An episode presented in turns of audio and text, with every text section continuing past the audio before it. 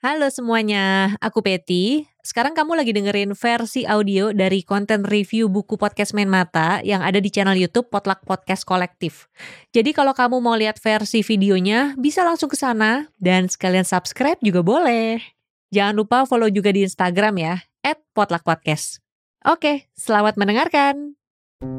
Kamu udah baca Rapi Jali belum? Menurutku buku ini bagus ya, karena kalau ngomongin karyanya Adi Lestari, ya udah memang gak pernah mengecewakan deh. Tapi kamu udah tahu belum kalau buku ini tuh sempat bikin ricuh gitu ya waktu di awal penerbitannya. Nah, di video ini aku mau membahas Rapi Jali 1, 2, dan 3, jadi ikutin terus videonya sampai selesai. Nah, awal 2021 lalu mungkin jadi waktu yang paling ditunggu-tunggu ya sama penggemar Adi Lestari, alias Ibu Suri nih kalau panggilan para fansnya. Soalnya kan Mbak Di ini terakhir nerbitin buku tuh tahun 2018 ya, itu buku yang judulnya Aroma Karsa. Nah, waktu Februari 2021 kemarin, Mbak Adi ini kembali merilis buku yang judulnya Rapi Jali, dan katanya naskahnya ini tuh udah mengendap selama 27 tahun. Bayangin dong gimana kita makin dibikin penasaran kan sama bukunya. Kalau aku sendiri baca buku Rapi Jali yang ke-1 dan kedua ini waktu itu tuh versi e-booknya ya, jadi aku baca lewat aplikasi Storyal, dan yang menyenangkan nih di aplikasi Storyal itu Mbak Adi juga sempat bikin versi audio audiobooknya yang dibacain sama Mbak Dinya sendiri. Waktu itu cuma bab-bab awal ya, kalau nggak salah bab 1 dan bab 2 atau mungkin bab satu doang gitu. Sayang banget memang cuma di awal karena kalau keseluruhan juga aku mau banget sih dengerin. Tapi emang nih, waktu pertama kali penerbitannya, Rapi Jali ini tuh sempat bikin ricuh para pembaca. Terutama kalau misalnya kamu aktif mantengin Twitter, kamu pasti juga udah tahu kericuhannya kayak gimana. Soalnya di awal itu memang Mbak Di dan tim penerbit nih nggak ngasih tahu kalau buku ini tuh ternyata serial dan ada tiga buku. Jadi di materi awal promosi bukunya tuh memang nggak pakai nomor. Makanya ketika buku pertama ini sampai di tangan pembaca dan ternyata pas sudah dibaca tuh endingnya kentang gitu ya, nggak heran ada sebagian pembaca yang kecewa. Karena ya mengira mungkin ketika baca bukunya ya dia bisa langsung menikmati sampai ending kan. Terus gara-gara kericuhan ini juga ya, akhirnya Mbak Dini sampai bikin konfirmasi di websitenya dia. Dia cerita tentang alasan nih kenapa Rapi Jali ini dibikin serial, terus juga kenapa nggak terbuka dari awal gitu kalau buku ini tuh ternyata berseri. Dan semuanya memang karena pertimbangan dari segi pemasaran sih, karena buku Rapi Jali ini kan terbit versi digital dan juga versi cetaknya. Kalau misalnya kamu nanti belum baca nih tentang tulisannya di Lestari yang ini, ntar aku kasih linknya di deskripsi video ini biar kamu lebih paham konteksnya. Anyway sih terlepas dari segala kontroversinya gitu ya yang terjadi di awal, aku sendiri sih menikmati banget baca Rapi Jali 1, 2, dan 3 dan jujur ya gila sih panjang banget ceritanya. Tapi make sense juga kenapa dia harus dibikin sepanjang itu. Karena walaupun ceritanya ini seputar kehidupan anak remaja gitu ya tapi tokoh-tokohnya tuh ada banyak. Terus juga semua dapat porsinya masing-masing nih yang artinya mereka punya masalah masing-masing yang harus diselesaikan. Dan rentang waktu kisah kehidupan mereka juga panjang sampai 8 tahun. Jadi walaupun serial ya tiga seri Rapi Jali ini tuh sebenarnya bisa dibilang kayak satu buku yang utuh. Dan ya memang jujur sih waktu awal baca agak menyebalkan gitu ya. Karena ketika sampai di halaman terakhir buku pertama ternyata di situ konfliknya baru dimulai. Terus pas udah masuk buku kedua nih pas masuk ke bagian ending buku kedua. Nah itu puncak konflik yang baru lagi juga baru dimulai. Jadi memang di buku ketiga ini barulah kita dikasih resolusi konflik dari semua yang terjadi di buku satu dan buku dua. Aku sendiri sebenarnya lebih suka buku satu dan buku dua ya kalau misalnya boleh jujur sih meskipun endingnya nanggung semua. Karena buku ketiga yang jadi bagian ending ini menurutku cukup fan service gitu ya alias too good to be true. Ini nanti aku akan ceritain lebih lanjut di belakang tapi sekarang aku mau bahas dulu sinopsisnya jadi Rapi Jali ini dibagi menjadi tiga seri, ada Rapi Jali 1 Mencari, Rapi Jali 2 Menjadi, dan Rapi Jali 3 Kembali. Buku yang pertama ini bisa dibilang tuh semuanya tentang pengenalan karakter deh. Ceritanya tuh berpusat pada tokoh perempuan remaja bernama Pink, dia berasal dari Batu Karas. Nah Pink ini tuh jago main musik, terus dia juga jago nyanyi, dan memang ini turunan dari kakeknya yang musisi. Di Batu Karas ini Pink tuh tinggal sama kakeknya karena ibunya sudah meninggal, terus Pink juga juga deket nih sama satu keluarga di Batu Karas yang punya satu anak laki-laki seumuran Pink namanya Oding. Kalau Pink ini jago nyanyi, Oding ini jago main surfing. Nah, singkat cerita, Pink ini akhirnya pindah ke Jakarta karena kakeknya meninggal, terus dia tuh tinggal di rumah ayahnya namanya Guntur. Nah, Guntur ini tuh seorang calon gubernur yang lagi kampanye buat pemilihan gubernur gitu. Tapi di sini Pink nih masih nggak tahu nih kalau Guntur itu ayahnya. Terus juga Guntur sebenarnya udah punya keluarga lagi. Jadi dia punya istri dan punya anak laki-laki namanya Ardi.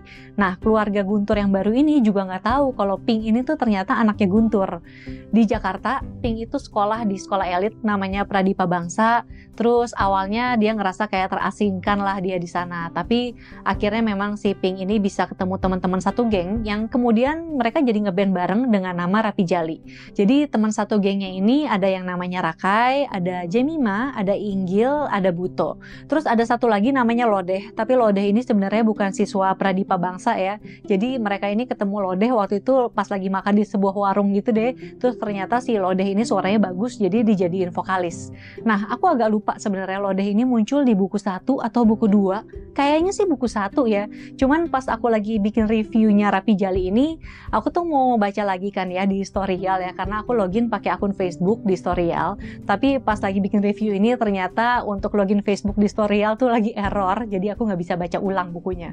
Anyway, buku satu ini ditutup dengan endingnya Ardi nih kakaknya Pink ya, kakak tiri lah ya bisa dibilang tahu gitu kalau Pink tuh ternyata anaknya Guntur dan di sinilah konfliknya itu baru bergulir karena Adi dan ibunya ini emang ngerasa Guntur ini tuh nggak pernah perhatian gitu sama keluarganya. Tapi entah kenapa ke Pink ini kok dia kayaknya menaruh perhatian lebih banget kan jadinya mereka kesel. Nah, masuk ke buku kedua, di sini konfliknya barulah dimulai nih ya. Pokoknya band Rapi Jali nih akhirnya ikutan audisi band idola Indonesia di TVRI. Terus pas lagi audisi ini mereka akhirnya diminta untuk membawakan lagu sendiri. Nah, akhirnya personel Rapi Jali ini pergi ke Batu Karas bareng-bareng nih ceritanya untuk mereka bikin lagu. Di buku dua ini juga udah kelihatan nih intrik-intrik di antara personelnya nih. Ada Rakai sama Jemima yang saling suka, tapi karena beda status sosial, akhirnya mereka nggak maju-maju gitu karena Rakai ini berasal dari keluarga yang biasa-biasa aja dan cenderung mungkin ekonominya ke bawah gitu ya. Sementara Jemima ini dari keluarga yang kaya raya banget. Terus Rakai juga kayaknya mulai tertarik gitu sama Pink yang mungkin rasa-rasanya lebih satu frekuensi. Nah, pas lagi personelnya Rapi Jali ini di Batu Karas juga mereka akhirnya ketemuan sama Oding. Terus Oding sama Pink ini juga kan kayak punya sejarah persahabatan yang kayak temen tapi lengket banget gitu ya. Jadi Oding juga rasanya gimana gitu sama Rakai. Belum lagi ada Ardi nih yang juga megang rahasia Guntur yang super penting. Terus juga gara-gara ikutan audisi band Idola Indonesia, Pink ini juga jadi deket sama Pedro, salah satu juri di audisinya yang juga memang penyanyi terkenal. Entah kenapa aku ngebayangin Pedro ini kayak almarhum Glenn Fredly aja gitu. Wah, pokoknya buku kedua ini bisa dibilang isinya konflik semua deh. Dan ini memang hasil dari pengenalan karakter di buku pertama ya. Pas baca buku kedua nih perasaan tuh bisa dibilang kayak diaduk-aduk ya. Antara gemes nih antara hubungannya Pink, Rakai sama Jemima. Tapi juga kasihan sama Oding nih yang seolah terasingkan gitu dari Pink dan dunia barunya dia. Terus juga sambil nunggu-nunggu kapan nih kira-kira Ardi tuh bakal ngelempar bom waktunya yang super-super mendebarkan. Wah, pokoknya seru banget deh. Terus masuk ke buku ketiga, baru deh kita tuh dikasih kayak resolusi konflik dari semua masalah yang bikin kepala pusing di buku kedua tadi. Jadi buku ketiga ini dimulai tuh 8 tahun kemudian setelah kejadian di buku kedua, yang artinya semua personel Rapi Jali itu umurnya kayak udah seperempat abad ya, alias 25 tahun. Terus mereka udah terpecah belah lah semua. Mereka menjalani kehidupannya masing-masing karena konflik di buku kedua ini bikin hubungannya tuh pada merenggang semua. Jadi Pink ini bekerja di bawah manajemennya Pedro, terus dia juga deket sama Pedro secara personal. Terus kalau Rakai udah nggak bermusik lagi, dia kerja di perusahaan trader sama Inggil.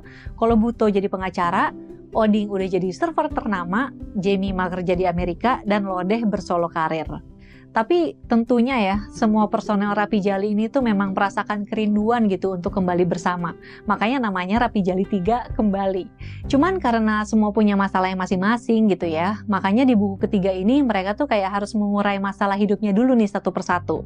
Terus seperti yang tadi aku bilang di awal, menurutku ending di buku ini tuh good to be true banget Jadi kalau misalnya boleh bandingin sama film gitu ya, ini tuh kayak film Hollywood banget gitu loh, yang endingnya tuh semua indah pada waktunya dan waktunya itu tepat semua.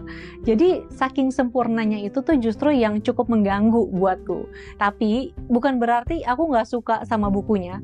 Aku suka Rapi Jali, terus aku juga menikmati banget membacanya, termasuk buku ketiga ini. Walaupun bukunya tuh tebal banget ya, aku lupa sih 700-800 halaman gitu ya, tapi bacanya nggak berasa banget sih karena memang page turner banget.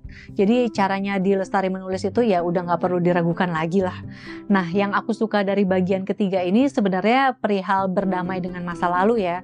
Jadi di sini kan memang digambarin semua personelnya itu kayak punya masalah masing-masing, terus mereka nih melakukan perjalanan ke dalam diri untuk menyelesaikan masalahnya itu. Yang paling kerasa nih soal berdamai dengan masa lalu udah pasti Pink karena di buku ketiga ini Pink tuh digambarin satu-satunya personel Rapi Jali yang paling hilang kontak dari semuanya. Dia pokoknya asik sendiri aja sama dunia barunya sebagai penyanyi di manajemennya Pedro. Tapi dia sebenarnya punya masalah internal yang bikin akhirnya dia tuh nggak bisa perform dengan maksimal setiap kali dia manggung. Terus akhirnya dia diminta untuk datang ke psikolog. Terus ya emang masalah internal ini balik lagi karena dia punya pengalaman pahit gitu ya di masa lalu yang ada hubungannya sama Rapi Jali. Tadinya mungkin dia pikir dia bisa nyelesain aja gitu tanpa harus dia berhadapan. Jadi kayak udahlah move on aja lari aja. Tapi ternyata enggak karena ada gravitasi yang menarik dia untuk akhirnya menyelesaikan. Nah, aku rasa nih yang dialami Pink ini mungkin banyak juga dari kita yang mengalami ya.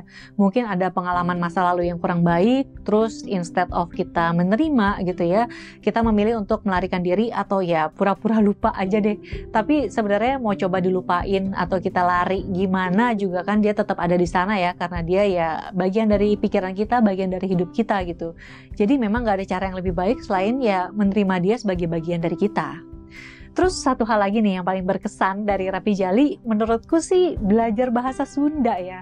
Karena percakapannya Pink dan Oding di dalam buku ini tuh semuanya pakai bahasa Sunda. Ada terjemahannya di footnote gitu, jadi seru banget sekalian belajar gitu ya.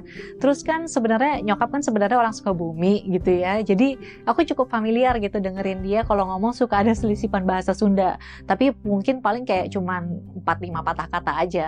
Dan satu kata yang paling aku ingat gitu ya, satu kata dalam bahasa Sunda itu adalah cenah yang dari dulu aku kira cenah ini tuh ditulisnya ceunah gitu pakai u di tengah tapi ternyata setelah baca rapi jali nggak pakai u gengs penting gak sih ya menurutku sih lumayan penting ya orang soleh solihun aja nih yang orang Sunda juga baru tahu kalau cenah tuh ditulisnya nggak pakai u di tengah setelah dia baca rapi jali. Nah, kalau misalnya kamu tertarik baca Rapi Jali 1, 2, dan 3, versi cetaknya ini diterbitkan sama Bentang Pustaka. Oke, sekian dulu video kali ini. Terima kasih sudah menonton. Kalau misalnya kamu suka dengan videonya, boleh di like. Kalau tidak suka, di dislike juga tidak apa-apa. Tapi kalau kamu merasa video ini bermanfaat, share videonya ke media sosial biar teman-teman kamu yang membutuhkan juga bisa menonton. Dan jangan lupa subscribe channel YouTube Potluck Podcast Kolektif, tekan tombol lonceng notifikasi biar kamu gak ketinggalan kalau ada video terbaru, dan follow juga di Instagram at Potluck Podcast. Sampai jumpa lagi. Dadah!